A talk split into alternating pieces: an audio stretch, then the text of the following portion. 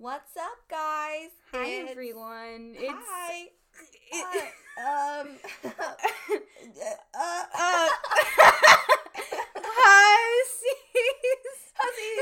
bitches. Oh my god. Today, I apologize for today being particularly feral, perhaps. I am running on a low amount of sleep. I feel like, for me, I'll be even more on my A game than usual because I'm a morning person. So, like, normally, like, I'm tired at night, so I'll just be like, all right, we're out here. But, like, now I am in full little control as I can of my brain. Maria has the superior brain cell at the moment. She's got the predominating brain cell between us. Yes. So, yeah, did you see me using that fun cherub lore? Haha, let's go, guys. Anyways, yeah, I did. I didn't even recognize. So that was the. Sorry, I'm so fucked right now that you were like the dominating brain cell, and I was like, that reminds me of the fucking submissive and breedable fucking me. Whereas if I have the dominating brain cell, you have the submissive and breedable one. Brain cell. Yeah. Your brain cell is dominant and infertile. Oh my god.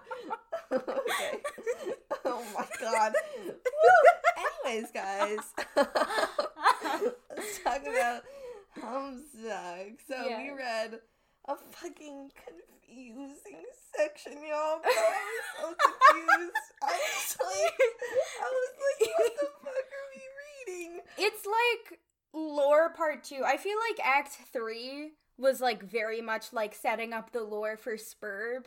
Like, and this is like the second big lore chunk, you know? I thought you were gonna say sperm, and I was like, why would I say sperm? That's why I was confused. Okay.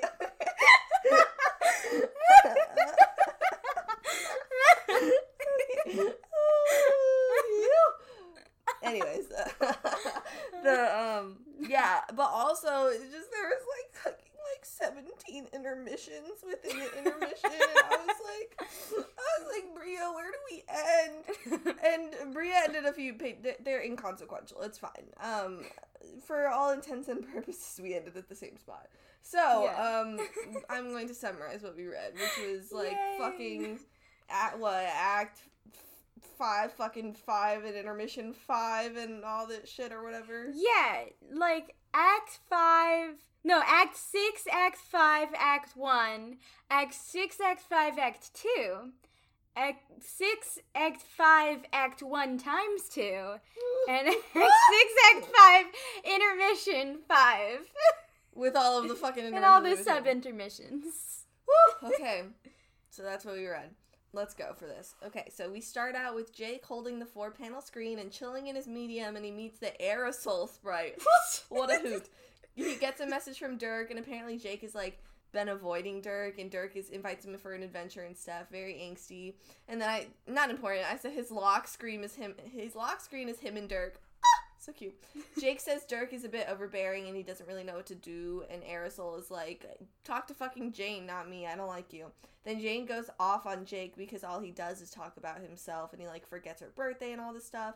Roxy and Fefeta Sprite are just, and then I put 3 standing man emojis in a row, because that's, they're just standing. Oh, like, yeah, well, they're having this whole fucking argument. Yeah. Jane's, like, fucking screaming. Yes.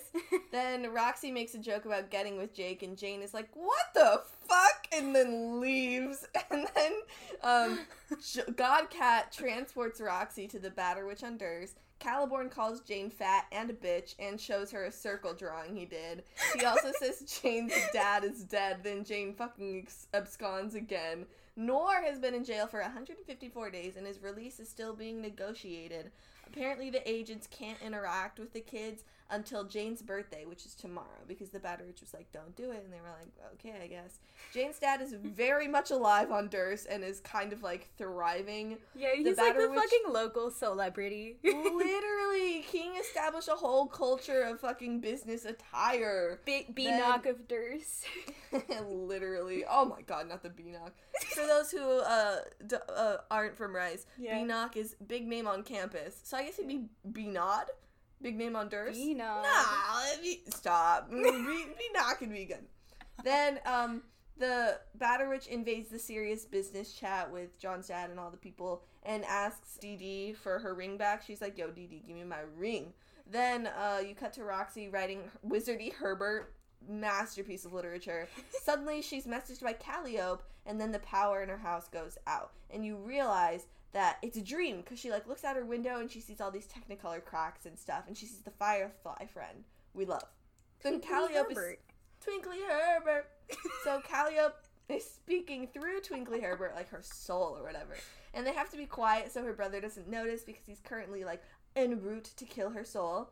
Then Roxy is wearing her mom outfit, her sexy scientist mom outfit, and her house looks different, like Rose's house, and then she sees the Batterwitch in the spooky hallway, and Calliope's like, chill, it's fine. Then Roxy meets Callie in her troll Sona form in a little dead spot dream bubble thing. Very cute. Then Callie must go search for the doomed iteration of herself that dominated over her brother. And then I said that sounds weird out of context. I swear it's fine. Callie warns Roxy about battle and says she must reach God tier. That they all must go into, like, the fucking crypts of the fucking moons and then kill themselves. You know, very cool. Then, because all the, like, they had all died before, so they were all their dream selves, so, like, the only way to get it to work this time, instead of their normal quest beds, they needed, like, the real secret ones. Like, the one that, like, Aradia was on, like, a long time ago, that one. Then Roxy remembers that she's in the dream. She's like, oh my god, I'm with the Batterwitch, holy shit. Then Rose shows up in Calliope's dream, and Calliope's like, what the fuck, a player of light? Get the fuck out, and makes them wake up. Then Roxy gets her task from the Batterwitch and throws it out and is like, this is impossible, I can't do this. Then CD gives Roxy a serious business phone and the ring. Then she tries to message Dirk, but gets the AR's AR, which is crazy. Then apparently Dirk is supposed to prototype his glasses. He, like, made a deal with his glasses. Lil Cal? Lil Cal. Then Dirk has a breakdown about his identity and almost kills Lil Cal by shattering the glasses, but then doesn't, because Lil Cal's scared. Then Dirk prototypes his glasses with fucking Equisprite. Oh my god, because Gamzee apparently threw Equis' body into the fucking kernel while Dirk wasn't looking. Because you never turn your back on the bodies, you never turn your back on the clown. Dirk made a mistake. Then we watch a long-ass animation with Equisprite galloping, and if you watch all the way to the end, Gamzee is crying like a motherfucker. Yeah, then, he's like, it's so beautiful. It's so funny. Then the Arqueosprite, which is the Equisprite with the cool glasses, really, really wants Dirk to touch his muscles. Then Roxy is messaging Jake while he's busy covering up his tattoo because he's sad about him and Dirk's relationship.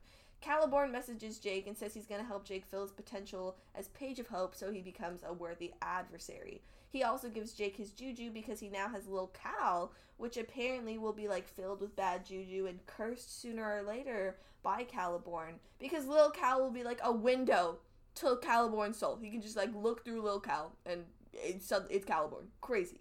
Then you go to Jane, and she's reminiscing in her house. And Jake tries to gift Caliborn's juju to her, but he can't get the right code, because what the fuck, Jake? Then Calliope gifts Jane her juju, and then Jane very quickly figures out the Caliborn's juju, because it's very simple. It's just the U's are different.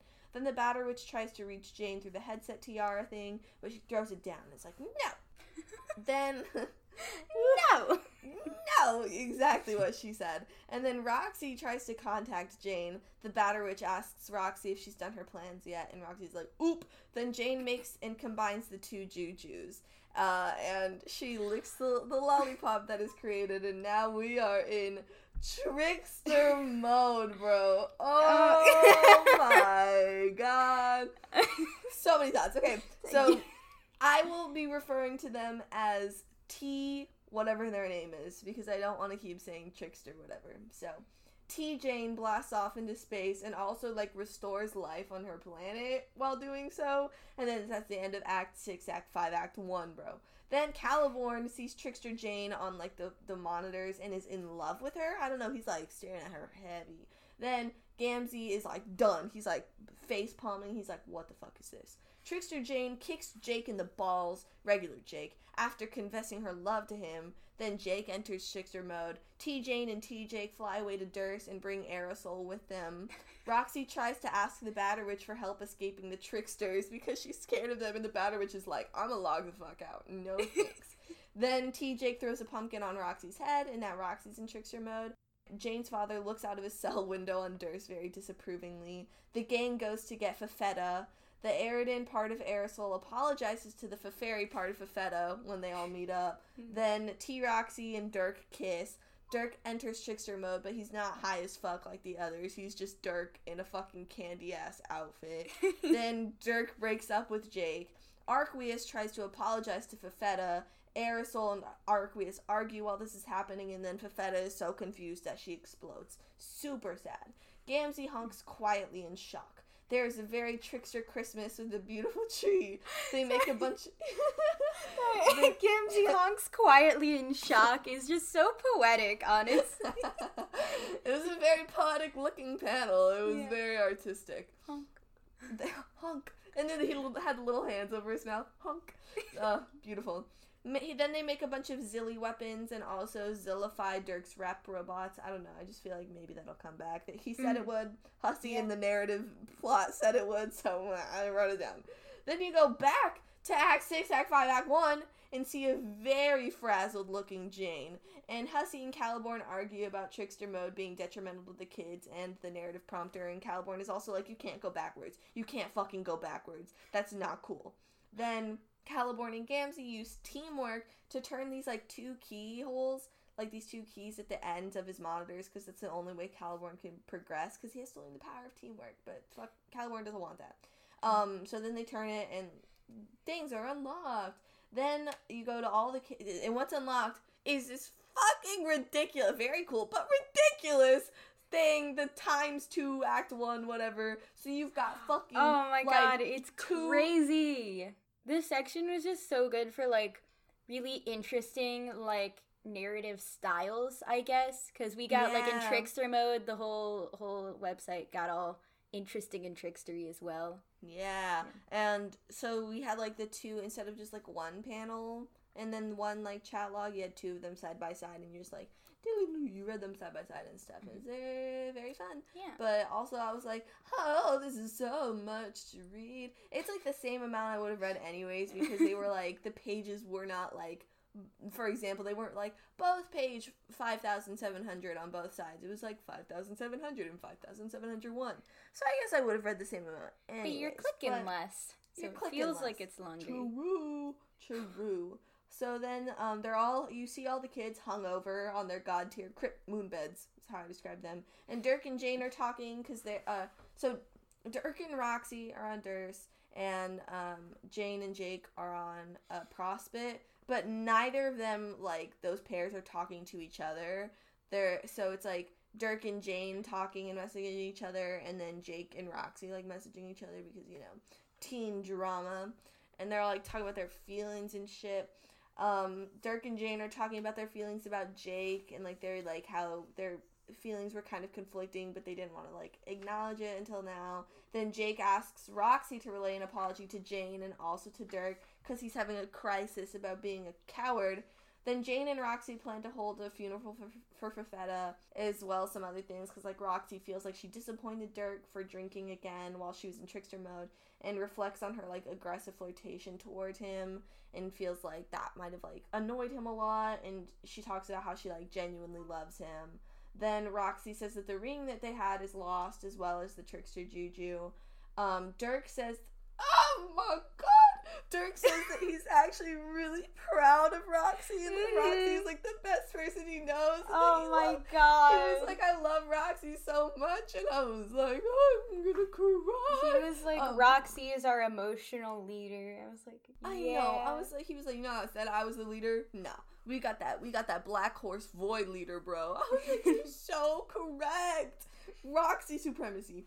All the while this is happening, so this is like what happens is you're reading the logs between them, and some of the times you're seeing the panels with the kids, but then sometimes you see other stuff happening. So all the while this is happening and they're talking, you see Gamzee delivering tools, including a crowbar and Lil Cal, to like Jack Noir in his prison cell. And then so Jack Noir picks up Lil Cal, and now Caliborn is like possessing Jack Noir through Lil Cal. Then Jack stabs himself in both his eyes. Now both of Lil Cal's eyes, like in the puppet, are also gone.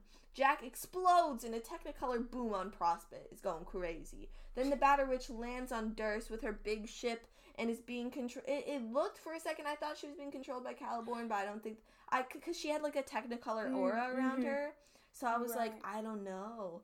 But then she was also, like, controlling, I assume it's Matuna. She had, like, the Gemini symbol on her tiara, so she I just realized what actually that is. It's, like, when it has, like, a symbol of, like, one of the other trolls on her tiara, it means she's using that troll's powers. Yes, okay, so that's alright. Yeah. So I assumed that it's Matuna, because it seems like, but I was like, is Matuna, I don't know. I was like, it seems like she's using Matuna's powers.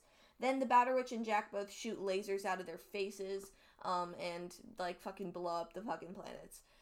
So Batterwitch blew up Dirk, Jack blew up Prospect with their face lasers, and now all the kids are dead and rise to God tier. Woohoo! Rose and Dirk face the Batterwitch, Jake and Jane face Jack. Jane and Jake are scared fucking shitless, because, no, Jack looks fucking insane.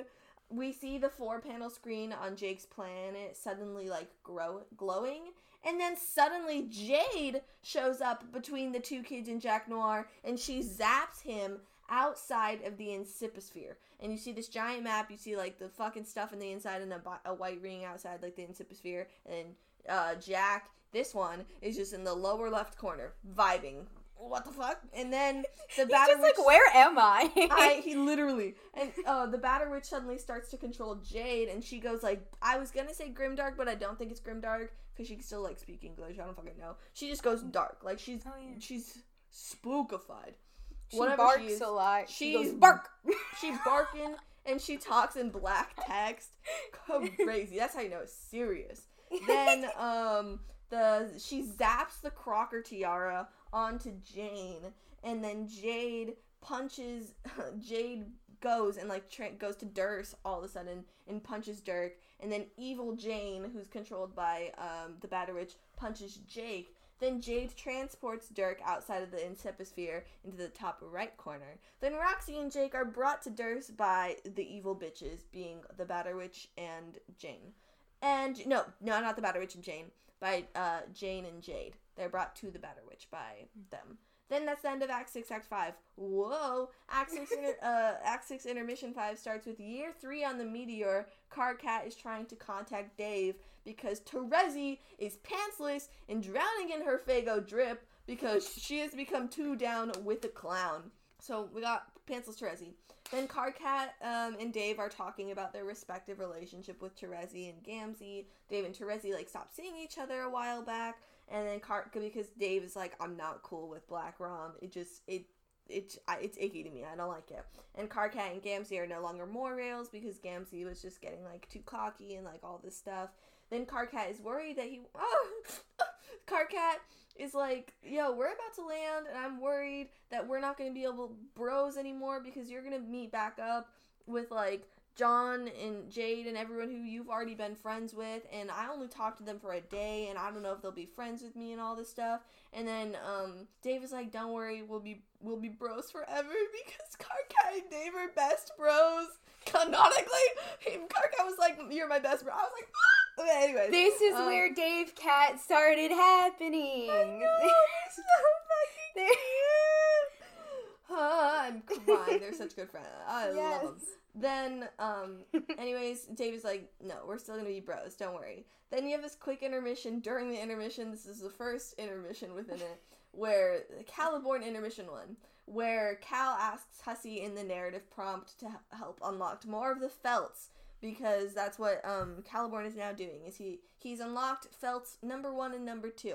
Then you go out of that, and you're back to the ship with John and everyone, and it's landed in Jake's medium, but Jade is gone because she got zapped away, and John is asleep. Then Dave Sprite talks to a sleeping John about his relationship with Jade, his identity as like a bargain bin Dave, how he describes it, and his friendship with John, and he's like, I think I'm gonna go. And then Dave Sprite flies away, and he's like, bye-bye, and he leaves some watermarks in the sky for John. Then you have Caliborn Intermission 2. He's unlocked Felts number 4 and 7 at this point. And he's doing this by conquering and destroying planets. Every time he conquers and destroys a planet, he gets a new Felt. Then you see the cracks that Lord English is creating in reality have almost completed a circle around the green sun. Then you see Dream John meeting up with Mina, Aradia, Tavros, Vriska, Aradia, and Sulix on the treasure hunting trip. Vriska is controlling a large amount of ghosts as a part of her army. And then Aradia gives us Cherub lore. We get a lot. So much. And I kind of condensed it down to a bit. So she tells us about predomination, which we saw with our Cherubs. The story of the good female Cherub who predominates and then scourged the universe for his, her kismesis, which is kind of like the Cherub romance is only Black Rom. They've got one thing and it's only Black Rom. And what happens is, whichever personality dominates, they're gonna, be in search of the opposite personality that they, grew up with and conflicted with, and then they're gonna, mate or whatever. That's how the procreation happens. So, she finds her evil goes through the universe, finds the evil male Cherub that she beat, and they fight, but not as Cherubs. They fight as these giant snakes. And then, the defeated evil Cherub goes to lay the eggs on a dying planet next to the red giant, which is where the next Cherub will be born. And that egg that was born was Caliborn and Calliope. But Caliborn found a way to predominate early through playing a game that the species was never supposed to play, which is Suburb. Then you have a quick intermission for Mina to pee. Then you get back to the story where the egg hatches, but Gamzee hatched the egg. Gamzee was there? Yeah, for some reason, Gamzee's just, there. Yes, he hatched the egg, and he's, raising the babies, and, oh my god, it was actually really, there was a panel where he, hugged Calliope while she was a little cute, good baby. It was very cute. But he does that, and then, he's the one who, puts them in their chains and shit in the room and gives them all the shit that they need or whatever. So they're spoiled Cherubs. And then we see Caliborn do his thingy with predominating where he, rips his leg off and does all that shit, whatever. We've seen that. So what happens then is he does all his quest stuff, and he ends up meeting his denizen, Yaldabaoth, which is, the fucking, strongest denizen or whatever for the hardest quest, because the solo session is, pretty much a death sentence, except for Caliborn, since he's a special Cherub. Then the Yaldabaoth offers the choice, the ultimate choice of all ultimate choices, which is to either follow the path of the martyr, where, you die, pretty much. You do nothing, you die, but everyone who comes after you is, I don't know, saved. Happy, nice. Happy and saved, and, yeah, nice. Everything's good. And then the other one, you could just fucking get, you go on this giant death quest, and you get these unlimited, these powers, and you get to kill everyone. And cool. Immortality. And just, immortality. Yeah. So, a fucking course, it's, not a choice for Caliborn. We know what he's going to choose. So, then, after he chooses the path of the Conqueror, the first break occurs, which is what happens where, Dark Skya, which is, blackened a bunch, and it gets so hot, it becomes, a solid, and then cracks and explodes. That's the first break. 15 planets explode out of that. It's, the fucking Homestuck Big Bang, And there's these 15 planets that he needs to conquer. They would spawn, but then what happens is, 3 of those planets get sucked back into, the explosion or whatever. So then Caliborn only had to conquer, 12 planets instead. So he must conquer the planets in order, except for number 8, because number 8 must be skipped and conquered last. Then we go back to Arania trying. She tries to talk about leprechaun romance because apparently the fucking Felts are leprechauns, and their romance is like lucky charm symbols. And then Vriska hugs her to get her to shut up. Terezi wakes up from her drunk Fago state, and she is not blind anymore, and apparently has not been blind for like a year, and just simply has not told anyone. Then she talks about her relationship with Gamzee. And how, like, she's, like, disappointed in herself for that and for, like, not being blind anymore. But, like, for Gamzee, she just, like, cannot help going back to him because he's, like, he just irritates her so much. You know, kiss me, sis shit. Mm-hmm. But then Terezi says she misses Vriska. Karkat and Dave are just, like, sitting there. You know, they're having, like, a homey thing. Caliborn Intermission 3. He gets the Felt 6 and 7. 7 is smart and his new favorite. Then Hussey tries to suggest that Caliborn give 7 the crowbar, but, like, not by not saying crowbar. And Caliborn is just like, what? Should I give him this other tool that is not a crowbar? And Hussey's like, oh, my God. Then number 4, apparently, Felt Floor is flirting with Caliborn. Cool. Then we go back to the treasure hunting group, and they've arrived at the big green skull cave, which is apparently where the treasure is, right? Then John and Aradia talk, and Aradia talks about, like, tidying up loops for the arrival and wanting to see what happens when the place breaks apart, and John is very spooked out by that and is like, I'm gonna run away from you now.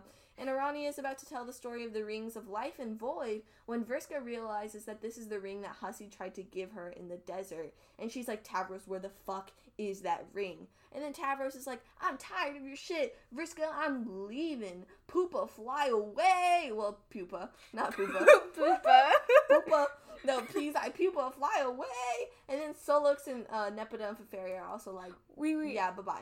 Did you say what the Ring of Life does? No, I didn't.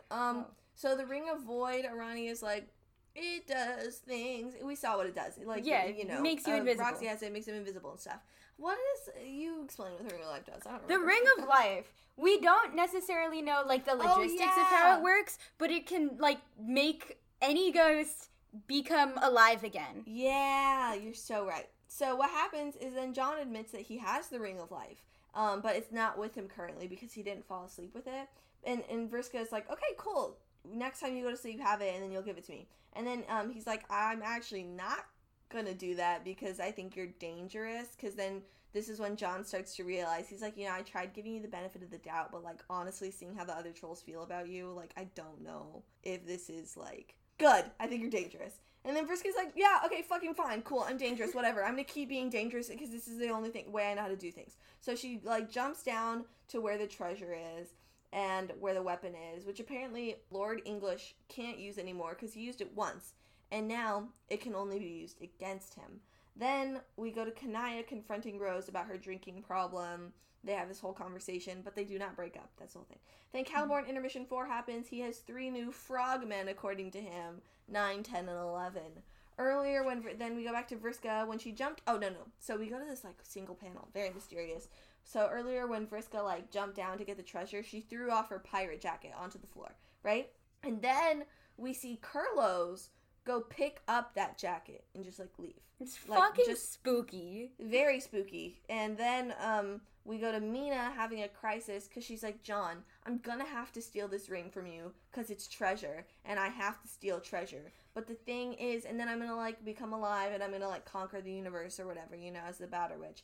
But she was like, but I don't want to do that because I love my friends, and I've never been so happy.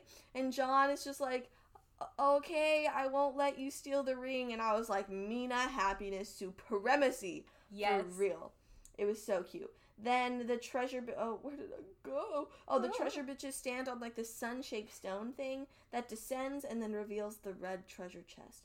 And Vriska opens it, but obviously we don't get to see it because Hussey's being a bitch. Then we go to being Viceroy Bubbles von Salamanza, and we do a silly little dance and summon a skeleton army. And Vriska gets really mad and dumps the treasure out. She's like, wait! You missed the most important part of that little scene change with Viceroy Bubbles von Salamancer. What was it? The first skeleton that he names is Bone Bone. Yeah, you're so right. How did I not get Bone Bone? Bone Bone. So we got Viceroy and Bone Bone and all the Skelly gang. Yeah. But Vriska is very mad because Hussey's being passive-aggressive in the narrative prompt towards her. And she's like, fuck you. I'm doing something important. I'm coming back to fame. I'm going to just, maybe there's a better way I can do this, but fuck it. I'm doing it like this. And then she just pours the fucking treasure out onto the floor and throws a tantrum. And the treasure is this, like, house icon. It, like, looks like this suburb icon, just this white suburb icon. And apparently it's intangible. So what they're going to do is Aradia is going to make it levitate and bring it near Lord English. And apparently once it gets near Lord English, it'll be activated again. Then John is like, intangible? Let me try that. And Vriska's like, okay, well, you're going to fucking fuck with some shit, I'm sure. So, but whatever, go do it. So John reaches his hand through the house thing, and then we see his arm in a bunch of different, like, past Homestuck panels. And then he gets all blurry, and he's like, whoa, and then he disappears. And then you have Caliborn Intermission 5, where he unlocks Higgs and Biscuits, heart emoji, love them. So great. Jinx. And then we go to being Robo Spade Slick, who has just recently climbed out of the fucking ocean. He looks at the horizon. Bless you. Thank you. I felt that sneeze. I was like, whoa.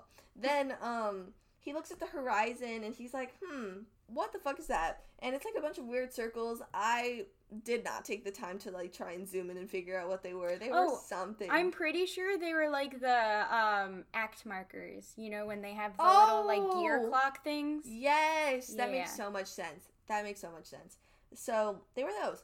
He's like, what the fuck is that? And then he takes English's big-ass gun, like, stick thing. He's like, okay. And he looks at Hussey's body. He's like, okay. And then he flirts with Miss Paint. And Hussey is like, what the fuck? Fine. He's like, fucking fine. You're canon now. I've made you canon. So now Spade Slick has a girlfriend. Then, Spade Slick is the new master of the Felts, because he gets the little doll that one of them had and, like, pulls out all the pins, except 8, and, like, all of them are there. And he's like, hey, Miss Paint, can you be number 8? And she's like, yes. And she puts on, like, the 3 a.m. dress. Then he's like, hey, where do we go now? And Crowbar's like, I can lead you somewhere. So Crowbar leads them to, like, the old hideout, which was, like, Baldy's apartment, and it's, like, through the 2 screens that were separated by the yardstick that Jade and John were, like, traveling between, you know? So then, Crowbar leads them to the exit, which is the clock that used to be, like, the god-tier fate clock before Spades fucking destroyed it. Mm-hmm. Then Spades is like, how the fuck are we gonna get everyone in this clock? I know. Biscuits! And then he gets Biscuits' oven and puts everyone in the oven, and then capture logs are, like, picks up the oven and sets Doc's apartment on fire and then exits through the clock. And the exit is into the fucking furthest ring with that weird remote thing. And Spades is like, what the fuck? And then he's like, what the hell is this? And then he, like, looks in the distance and he's like, oh, is that what I think it is? It's like a blue shiny light. And he's like, it is what I think it is. And he starts flying. And oh my god, now he's on the bottom right corner of the Incipisphere with Dirk and Jack. Crazy.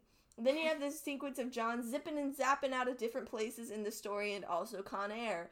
Then you get Caliborn Intermission 6, where he unlocks number 14 and 15, and he loves them because they're big and strong. Then he says that the 8th planet has been claimed by the Black Queen, apparently, and he's going to have Jack Noir kill her and do his dirty work, you know, whatever. Mm-hmm. Hussey is not responding to him in the narrative prompt, and then all of a sudden, John zaps in and has an intense stare down with Caliborn, which is very funny. Mm-hmm. Then number 15 punches John so hard he becomes a cursor. Then John zaps back into Jake's medium, and it's like, oh my god, we made it! Because he hasn't been awake. But then he's like, Jade, Dave Sprite, Nana, where are you guys? Because no one's there. And he just sits down on a little stone bench. Then you see Beck Noir and Mail Lady have, like, completed the 4th corner of the Incipisphere circle thing. So you got all these bitches, like, everyone's partying out in the Incipisphere, bro. Then Karkat and the others are in a meteor, and they're about to hurtle into sky at light speed, and Karkat's like, what the fuck? We're gonna crash. And Dave's like, chill. And everyone's like, chill. Drunk Rose is like, chill. And Karkat's like, I'm not listening to you, Drunk Rose. And then, all of a sudden, Dark Jade shows up barking, And then she's like, hey, yeah, she goes, and then she shows up and is like, hey guys, long time no see. And then you go to this sequence where John is like holding the little 4-panel screen and he's missing his homies and he's bored as fuck doing this thing. He creates a little card castle that makes the little spurb house shape and he's like, yeah. And then as he's saying, yeah, all of his homies are zapped by Jade right in front of his little bench. And then he makes the happiest little face you've ever seen. And then that is the end of this Intermission 5 and also Year 4. Yes. The few extra pages that Ollie didn't read is just like, time for Disc 3. Wait, Disc 3 doesn't exist. That's it. Cool. Sounds good. Yeah. But... thoughts. I have thoughts. You start with your thoughts. Okay. Go ahead. So, I feel like this was like an episode or two back. I was like, oh, I completely forgot about Jake and Dirk's relationship. I guess I didn't really buy into it. Because it fucking ends! Yeah! I'm so pissed! I bought into it, and then literally like 3 pages later in their timeline, they're fucking broken up with. What's this shit? I'm so pissed. I know, but it's like it's not fair. They were right. Yeah, it's not fair, but they were right about both Dirk and Jane. They were like, can we agree that we like overhyped the Jake English experience? Hey, and they were like, yes. I'm taking that one personally. Yeah, I wanted to. When I saw that, I was like, let me make a note to make fun of a certain person with Priya because it was very funny. I was like, oh, is this about redacted? Yes, it is. When you say redacted, do you mean... You know what I mean. Yeah, okay, yeah, it is. Yeah, it is. I just don't want to censor it again for the fucking, like, 3rd time. But, yeah, anyways, yeah. Fuck men. But don't completely fuck Jake English is cool, but... Jake English is cool. But they were right, they did overhype him a lot. Everyone liked him. It was a wild time. He's just so charming. He is very charming, but oh my god, he does do some asshole-ish things. He's such a fucking douche. Yeah, when he was like, oh, can you do the double apology thing for... He was like, Roxy, can you apologize for me on both of these fronts? Roxy was like, okay, Jake, pause. What the fuck? No. I mean, she ends up doing it fucking anyways, but not like she just talks to Jane about it or whatever. Oh, yeah. The whole thing where Jake was like, yeah, I guess I've been in a relationship with Dirk and I, like, haven't really been liking him for a bit, so I just cut him off completely. That hit. That hurt. Oh, no. But like, okay, I've been the one to, I didn't cut the person off. I've been the one to be in a relationship for, like, 2 weeks where I was like, I don't like you anymore, and then I was like, break up, bitch. But I did it in person, like, you know, as decent a human being as I could have. Thank you, Ollie. You are a decent human being, and thank you. I try. We do not compare you to Jake English. We do not compare me to redacted either. Yeah, absolutely not. I don't know if I've said this before, but I wrote down again, the Batterwitch is a girl boss. Facts. Yeah, and I said, oh boy, ... Trickster mode, ... Because I remember, like, you know, in my younger Homestuck days, I was like, I'm gonna cosplay Trickster mode. That's all I remember. That's all I remember. Then we get to actual Trickster mode, and I was like, what in the ever-loving fuck is happening? It's fucking bonkers. I... don't think I got the whole, like, it's drugs. It's drugs. But fun thing that I did pick up from the Sarah Z video, like the 30 minutes that I had watched, is there is a panel that was actually pretty controversial. Oh. So there's this panel where I think it was Jane, and she's like, I'm just so peachy, right? Yeah. Yes. So apparently, like, that was, like, an edited version. Like, Hussey went in and changed it. Because initially, it said Caucasian. What? Which doesn't even make sense for the joke, right? No. Apparently, it was, like, a callback to, like, fandom discourse. Where, like, people would get, like, mad at each other for, like, drawing Homestuck characters as different races. So Hussey, like, stating outright that Jane is Caucasian, like, in such kind of a flippant way, made people, like, kind of be like, what? Yeah, that's, like... But it's also, like, from a storytelling perspective, but, like, from the joke doesn't go as well as peachy. It's simply just, like, not a good joke. Like, there's good jokes that can be made about fandom discourse. Yeah. I think. Like, I think not the whole, nice. It's just simply, like, the whole Tumblr, like, thing that, like, we did with, like, Mina and stuff. I think that was, like, a good, subtle, like, a nice, like, way to kind of, like, reference the fandom. Because, it was, like, hyperbolic and whatever. Exactly. But this is just straight up. And that's, like, dang, that fucking sucks. Because there's still, like, so much discourse about, like, there's these wonderful tags for Black artists on Twitter that happen where they, like, will draw, like, very famous characters, like, Usagi, or something, like, the main character from Sailor Moon is Black, or, like, very, like, characters who are not Black in animes and stuff as Black, you know, because they want to see representation of themselves in the media, and it's fine if they, like, do this for their characters, because it's cool or whatever. But then there's, like, a bunch of, like, white fans and stuff who are like, you can't do that and stuff, or they'll be, like, to Black cosplayers, they'll be like, you can't cosplay these white characters or whatever, and it's super stupid. So, dang, that's, not a cool joke of Hussey. Yeah, it was not. Absolutely. Okay. One thing that I caught, in the intermission, Terezi's toenails are purple. I don't like that one bit. I don't like it. I don't like it at all. I hate that. I don't want to see. We saw her fucking feet. I hate feet. I don't want to think about that. Ew. I don't like the implications of her toenails being Gamzee's blood color. Oh, you're so right. Yeah. Oh, God. She is literally too down with the clown. Way so too down with the clown. God. And if it was Gamzee not being fucking... If it was, like, Gamzee before he was evil, I'd be like, okay... confusing relationship, but fine, because I love Gamzee, but now Gamzee is so confusing to me. Yeah. Oh, Gamzee. I cannot help but love him, but he is evil. He's so awful. So awful, but I'm like, oh, you little clown boy. But then I'm like, no, you are an evil clown boy.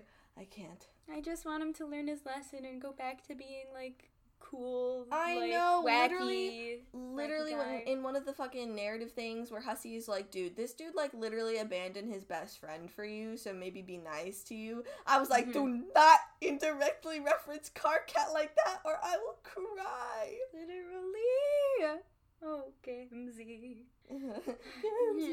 In his cult religion. I know. When Dave and Karkat made fun of it, though, Dave was like, haha, making fun of Gamzee's religion is the best thing we do. I was like, aw. As if it, and then they're like, yeah, there's no way this shit's real. Yeah. So funny. Ooh, okay. So, up until, like, this chunk, I was, like, starting to be like, yeah, I like Vriska taking, steps to like, be, like, a better person, own up to her actions and stuff. I don't like her anymore. I hate her again. I just, going and, like, fucking mind controlling all the ghosts to, like, sacrifice them, not up for it. It's, like, a worse version of the trolley problem. Ooh! And now she's, like, changing Aradia, too. Okay. I was like, I literally wrote down, Aradia, not you too. But, like, also, there was the panel where they were, like, hugging. It seemed like they still hate each other. So maybe Aradia has, like, something up her sleeve where she's like, I fucking hate this. I know. Or she's, like, doing it, like, really hesitantly or something. I don't know. I have no idea. The relationship between Vriska and Aradia is very confusing. Because on the surface, they act all, like, good, and Mina's like, look at the Circuit Twins being, like, super cute or whatever. But then that panel did make it seem like... It could be that it was just Vriska being, like, gagging at the story, like, at her not stopping telling the story, and then Mina being like, high five, you stopped her from telling the story, and then Aradia being like, aw, fuck. She made me stop telling my story and was angry about that. But it also could be, like, they actually don't like each other. Yeah. And I guess we'll find out later if something happens between them. We will. I just think that it's so cool how all of this stuff from the very first intermission are now getting, like, explained and, like, their lore fleshed out. Like, it really shows, like, how Hussey, like, knew what the fuck he was doing from the get-go. I know. It's, like, 5,000 pages later, and they're coming back, and it's all important. Yeah, it's crazy. I'm, like, because I remember a long time ago, talking about, like, how far did Hussey plan out this story? Like, what did he know? Because, like, bringing these details back, like, in closing these loops or whatever that he made, like, such a long time ago, it makes me wonder, like, is he just, like, making it on the fly somehow? Or, like, how far is he planning it out? I don't know. I just, I'm like, what the heck? Like, did he introduce them all this way back and then was like, yeah, I'm gonna bring them back with a fucking Cherub evil man later? Like, I just want to know. I really like it. I think it's awesome. Also related to, like, the Felts and stuff. I was just trying to imagine a Hussey writing the fucking leprechaun, like, romance lore. Oh my god. And it was so funny. I can't. The charms and all that shit. I love it. It was smart. And also, in that one panel where number 4 was flirting with Caliborn, the fucking, Lil Sebastian also had these 2 charms above his head, so I'm like, Lil Seb, are you flirting it up too? Crazy. I die for Purple Hat. He's so cute. He just does his little jig and flirts. Know, do his little dancey dance. Very cute. I think, okay, I have 2 more things. Okay. First thing, back to, like, discussing trolls in this section. I don't know if I like Tavros anymore. I don't know. Dude, Tavros has been, like, just like with John, he's just kind of annoying. Know. He has just been kind of annoying, and then it's like it ends up being all for, like, nothing, because then he ends up just, like, leaving Vriska anyways.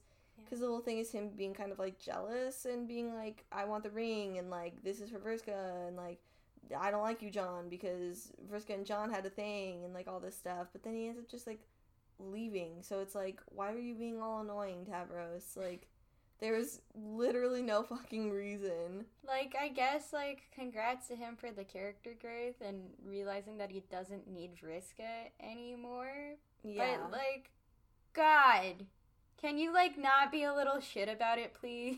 Yeah, because the thing is, like, if he was, like, assertive of his, like, you know, and stood up for himself in a way that was, like, just not annoying, because he, like, will, like, mutter under his breath all the time. And it's like, dude, no.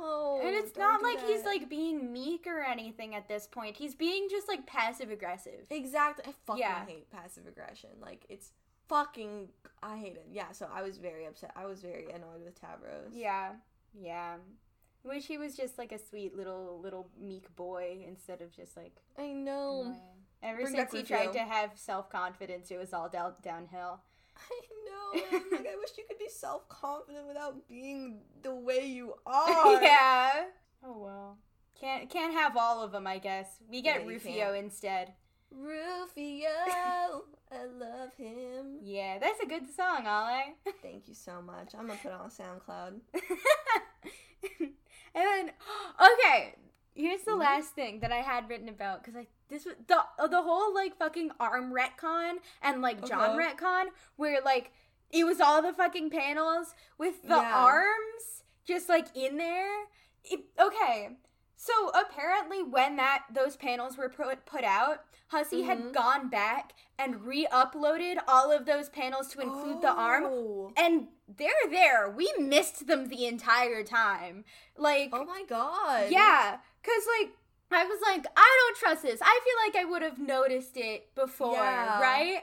But the second retcon where John was like, you know, he was being transported all over the place. Yeah. Right? I didn't have any, like, of the pages saved before until he had transported into the page where Jake is kissing Dirk. Yes!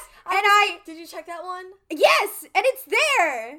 Literally, okay. Oh my god, he's just... There he is! He's glowing! Yeah! Oh my god. I thought it was so cool. That's crazy. Yeah. Dude, that's super cool that he, like, re-uploaded them and stuff. Wow. Yeah. I was, like, so, like, whoa! Because I did go back and check. I did think about going back and checking for, like, the Jake Dirk scene, because that is the one that I also knew I had bookmarked. Mm-hmm. But I didn't do it. I was like, okay, cool, whatever. Yay. No, but that's really dope that he, like, went back and re-uploaded every fucking And the way he was able to, like, put the arms in places that we didn't fucking notice until this point. I feel like also, like, especially at the beginning with, like, or closer to the beginning, I might have seen an arm in John's house and just been like, oh, it's Nana Sprite or something, you know? Whatever. So... But the other places, that's wild. Because some of them were in places that you think are, like, kind of obvious. But apparently not. Not to us. Yeah, that was my last thing. Just the whole retcon stuff was so cool. I will go through some. I have some notes, but they're, like, mostly small. There's some bigger ones. I feel like Roxy and Fefeta's friendship is so good. Oh, Fefeta's Sprite sweet, precious Fefeta. Fefeta is literally, like, two of my favorite trolls, like, together. So I love her. I love her so much. And it's so cute how, like, she doesn't talk, but then Roxy, when talking to her that one time, is like, girl, why are you so quiet? Usually I can't get you to shut up about the shipping stuff and all that stuff. So you just, Roxy and Fefeta being homies and, like, talking all the time, and Roxy Fefeta made Roxy so happy and, like, helped her, like, freaking stop drinking and all this stuff, like, catalyze it and all. I was just like, I miss you, Fefeta. And then, I'll get to the big things at the end. So, they, in the like, fucking serious business chat thing on Derse, this is when they almost make rumpled hats a thing. Because rumpled hats are a really, really big thing on John's medium, with all of the salamanders. You know, all of them are wearing the rumpliest of hats. And on Derse, this dude sits on his hat, right? Mm-hmm. And then someone is like, well, maybe you wear it with confidence. And everyone is like, maybe I will sit on my hat too. And then Dee Dee is like, no, I command you to burn the hat. And I was like, dang. Oh, that was Dee Dee? Yeah, he, like, came into the chat. I'm so not smart. I was like, oh, okay, Jane's dad.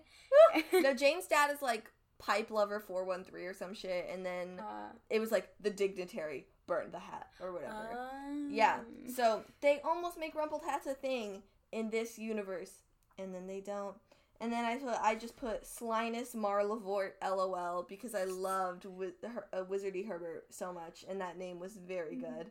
Then, oh my god, I tried, when Dirk engages in Trickster mode, I tried doing the, like, 1,000 whatever. I did. It was not worth it. It was not worth it whatsoever. I'm glad it wasn't worth it. The worst part was I had, like, been pressing the fucking arrow key, and I got up to, like, 500, but I was also reading at the same time, and I accidentally clicked out of the to the next page, right?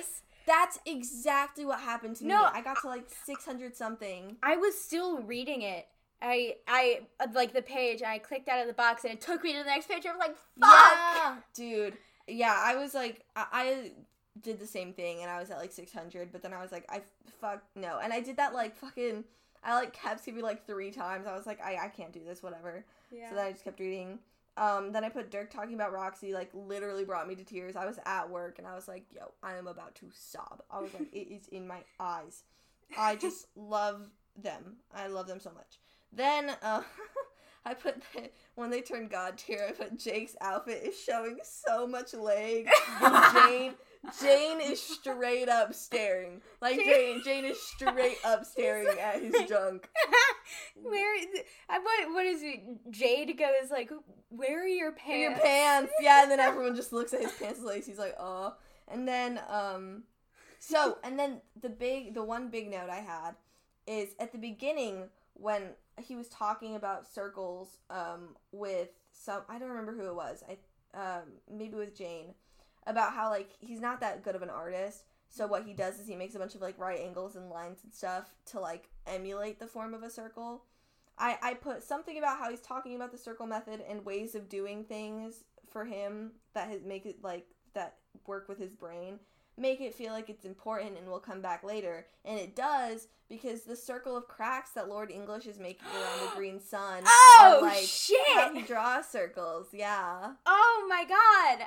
I did not even realize. That's so cool. Right? I was like, whoa. Look at you, Ollie, forgetting that. No, he, like, cheekily mentioned it when he was talking with Jane. Like, you know, Caliborn said something like, this is important. And I was like, hey, you're probably right. I'm sure it is. It's all important somehow. It is all important somehow. But yeah, that was my last note. Cool. So, is it time? For quotes? I think it might be quote time. Ooh. I have my first quote. Uh-huh. It is Caliborn, and it just says, "You were human borth," because he cannot figure out the past tense of birth. That's definitely, I will say, like, happy, like, borth or something, like, I don't think that's where I got it from. I literally will say, like, birthday, or I used to, and when I read that, I was like, oh my fucking God, is this another thing that I got from fucking Homestuck? But I don't think it is, because, like, people just, like, in pop culture, or, like, not, like, in pop culture, but, like, meme stuff will, like, instead of, like, IR, will say, like, OR. Exactly. So I was like, maybe this one just, you know, happened to be in Homestuck. Fingers crossed. I hope. My first quote is Roxy talking to Jane about Jake, and she's saying, like, his donk ass shenanigans leave behind a residue that looks like douche and tastes like douche, but it ain't the real thing. Like douche substitute. I can't believe it's not douche. Yeah. It's very accurate. Yeah. The next one I have is, I don't know. You know what? I will just read the whole page because I have it saved. It's our boy Courtyard Drool. I love him. Love him so much. Also, I'm realizing that his hat is very tall and crumpled like an accordion. Maybe he was the one who sat on his hat. I don't know. Either way, he's got a crumply hat. So this is after he gives, I think he gives someone in the jail cell, I don't remember who it was. He gave Roxy. Roxy, yeah. The folder Roxy, the mission. And the ring. Yeah. And the little card that says, you're welcome. I love his little card. Oh, he's so cute. He says, yeah, another perfect crime successfully perpetrated. And by crime, you guess you mean order from a superior. In your experience, the best crimes are the ones which are totally legal.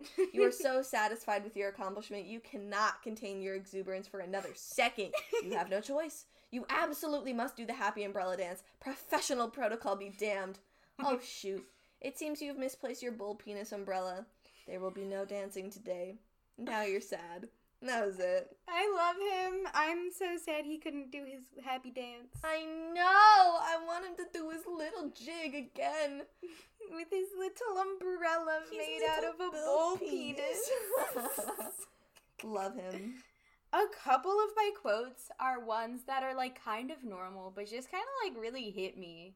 Just, like, I was like, wow, okay. But, like, this one is from Dirk, and he goes, I am scared to not exist. Aren't you? I was like, girl! we get a philosophical today. I was like, fuck. Yeah. You're right, Dirk. You're like, shit, you do be may spin some facts, bro. He said the chance that I am scared of not being alive is 100%. The probability. Yeah. Existential. That was a good one. Thank you. That conversation was really sad. It was like fucked because Dirk was making me real sad, and then AR was just annoying the shit out of me, and then all of a sudden AR was making me sad, and I was like, yo, Lil Hal, wait a second. Yeah. Well, my next quote is not quite as serious. It is Jake talking with the Lord English, and he says, the old chivalry bone acting up, you know? When I hear a lady's good name getting besmirched, I just start seeing red.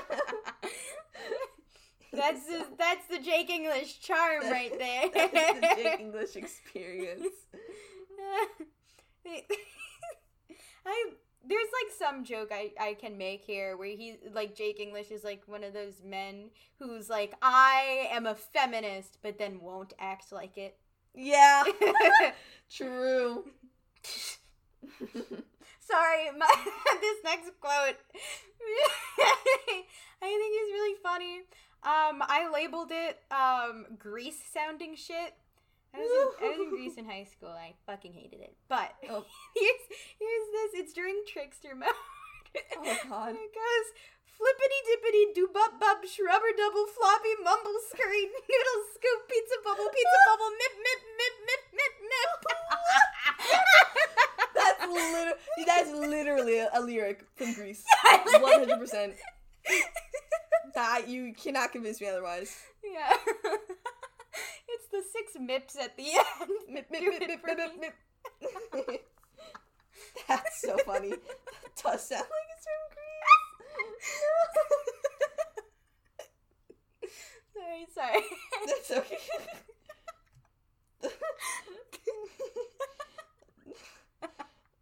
The next one I have is, again, from Jake English, but also from Lord English. Again, just the whole conversation. And I only picked a line, a choice line from it, but this whole thing, this inside joke that they have now is so great. And what happens is Jake uses the word gay, and Caliborn is like, what is that? And Jake is like, it's just, you know, people being, like, happy or whatever, which is not how he first said it. And Caliborn was like, oh, yes. And Jake said, in my view, distinguished gentlemen should always strive to be as gay as possible with each other. And Caliborn says, amen to fucking that. Which, they just keep making all these things where Jake's like, gay. And Caliborn is like, absolutely. This is the gayest thing possible. We are so enthralled. What word is that? That's not a word. We are so, just in the gay. We are gay. And Jake's like, yes. Fuck yeah. I just like the sentiment. Everything should be as gay as possible all the time. Absolutely. Yeah. Correct. Queer-coded Caliborn. Literally, okay. That one panel where Caliborn was, like, actually drawn in, like, proportionally, like, as a teen, I was like, Stop. No. Wait. Monster fucker summer, baby. No. No. Lord English is monster fucker summer. Yeah. Oh, yeah. Oh, yeah. I said he's thick. No. If Tumblr hadn't only been, like, attracted to, like, you know, the twinkie sexy men, Lord English would have been on that list. Oh, yeah. There are, I cannot think of a single buff man on the Tumblr Sexy Manpedia, but Lord English should be an honorary member of it. Oh, yeah. I think. Me thinks. Oh, here's another quote that I, like, it fucking hit. Where Dirk, this isn't where he's talking about Roxy. He's trying to relay a message about Roxy. It's not the one where he's like, I'm proud of her. But he goes, could you just tell her I love her? It's like, Stop. I was like, yo. I was so sad. It's just, because, like, especially, Dirk, like, does not explicitly say I love you to, like, he has not to people. Yeah. And they don't, like, often to each other, but you can imagine that, like, Roxy and Jane are the kind of people who say, like, I love you as friends, like, often. And I think especially, like, there's just, like, you know, a culture of, like, especially with guys, like, not telling their friends that they love each other. So to see, like, to see Dirk just be like, I love her and I love you, and I'm like, I love Dirk being vulnerable and emotional and just being himself all the time. The expressions of platonic love just fucking hit. Yes. I'm like, put all that ship shenanigan shit aside. Give me the homies. Give me the friendship. Let me just see them be friends. Be buds. Exactly. Yeah. Oh, it was so freaking cute.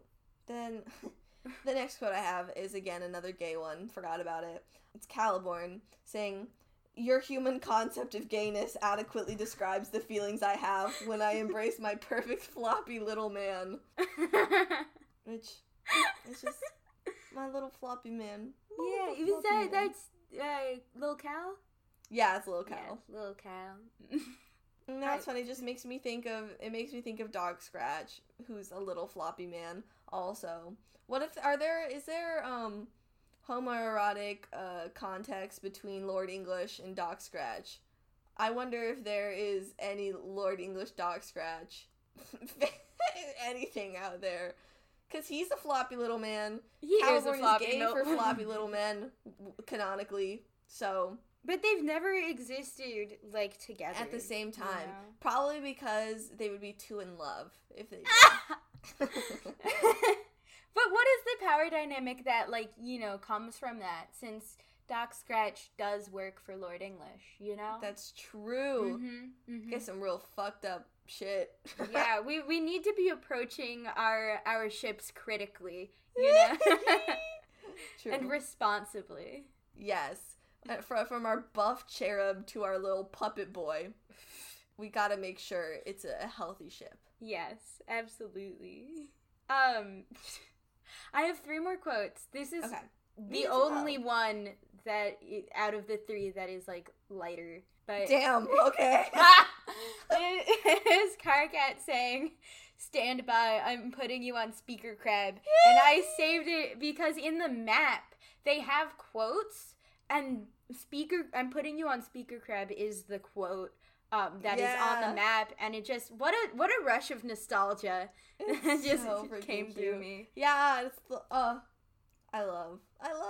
It just makes me so cute. Yeah. I love them. And then Karkat is so good all the time. Always. Yes. Oh. Don't mind me just. Oh, stop! For those of you, well, no one's watching. For those of you listening, Bria just did the thing. She's now sitting on the chair like Karkat was when talking to Terezi.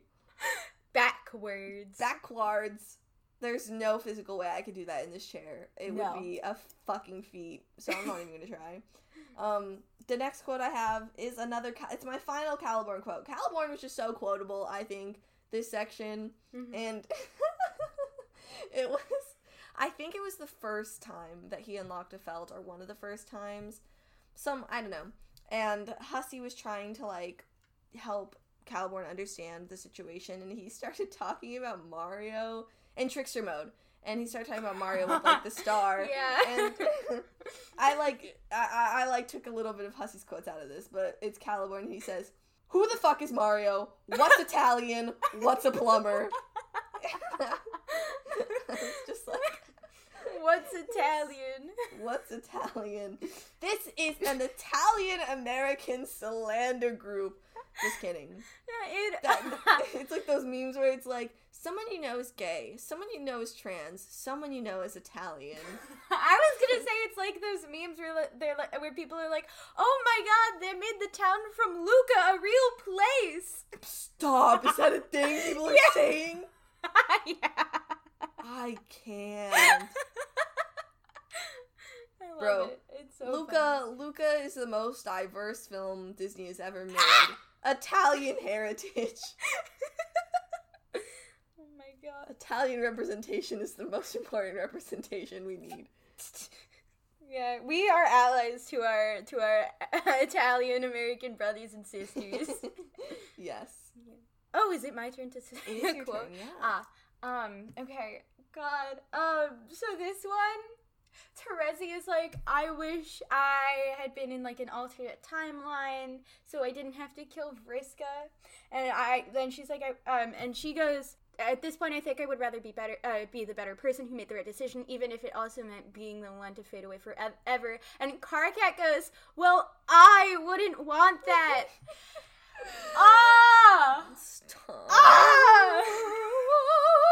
I don't remember if I talked about this in the last episode, but there was a moment, or the last two episodes ago, I don't know, there was a part in one of the Flash games where you get to be Karkat, and you go talk with Terezi, And she's like covering her. And now thinking about it, when she's like covering herself with her hood and all sad, this is like a time where she might have gotten her vision back and just like didn't want to see anything. Mm-hmm. But she's like real sad and she's not saying anything at all. And Karkat just goes on this long tangent about like, Terezi, you are a really cool person. Like, no, don't compare yourself to them and like all this stuff. And he talks about like appreciating her as a friend, even if they aren't like, you know, in a relationship or whatever. And it just, I love how much Karkat like loves Terezi.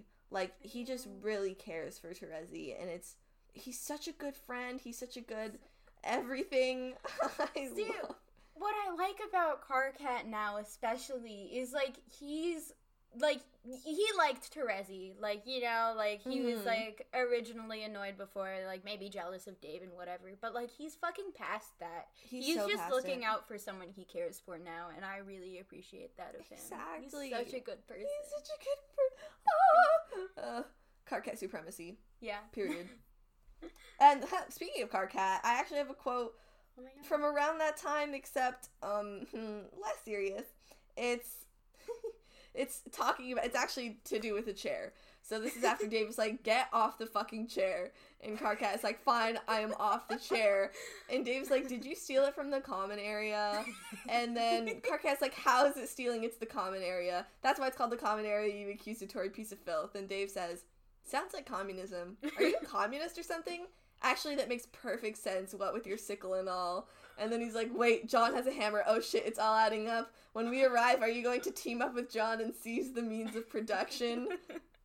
I was like, oh, my God. I love that, like, banter between them, except for the fact that that Dave is, like, canonically a capitalist. Yeah, I know. I was like, no. I'm willing to look past this, Dave, because you are, like, 15.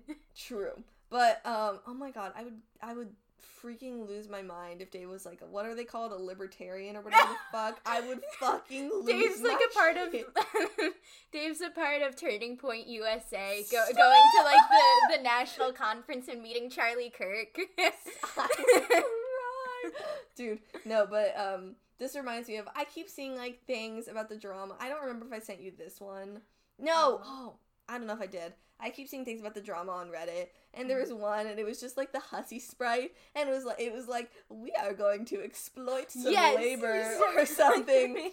And then people in the comments of that were like, are you surprised that Andrew Hussey is, like, a raging capitalist? Like, the one who's, like, apparently he's, like, exploited people to, like, make panels and Homestuck for free or whatever the fuck. I don't know. That's drama we still have not gotten into and we'll get into later when we finish Homestuck. But I was like, damn, I wanted real communist propaganda in this, but all we got was a silly joke. The vibe kind of reminds me, like, Hussey's vibe reminds me of, like, this English teacher who was at my high school, and she was, like, super, like, caring and accepting and stuff like that of, like, all of her students and stuff. But then, like, she, like, fucking stands, like, all of the raging capitalists, like Elon Musk and the Koch brothers. I'm like, no. That's so painful. Yeah. Elon, I'm not even going to open the can of worms that is Elon Musk's existence. I will say go watch Gen Z Hospital on SNL and watch the Wario trial skit with Elon Musk. The Wario skit makes me wish I could ask the question, what's a Mario, what's an Italian, what's a plumber? And also it ties back into that. It ties back into our Italian-American heritage. It's a very important skit. You should go watch it. It's absolutely, it's completely great and not bad at all. Absolutely. So my last quote, I'm fucking, like, tearing up looking at it, because just, like, the quote with the panel, so this is, like, Rose and Kanaya, and Kanaya's like, you have, like, a problem, why did you, like, lie to me and say you wouldn't, like, you wouldn't get drunk before we got back to this new session. Now we're almost there, and you're wasted, and, like, she's getting really angry, and Rose just looks up at Kanaya, and she goes, are you going to break up with me? I'm like, And then Kanaya screaming like, no!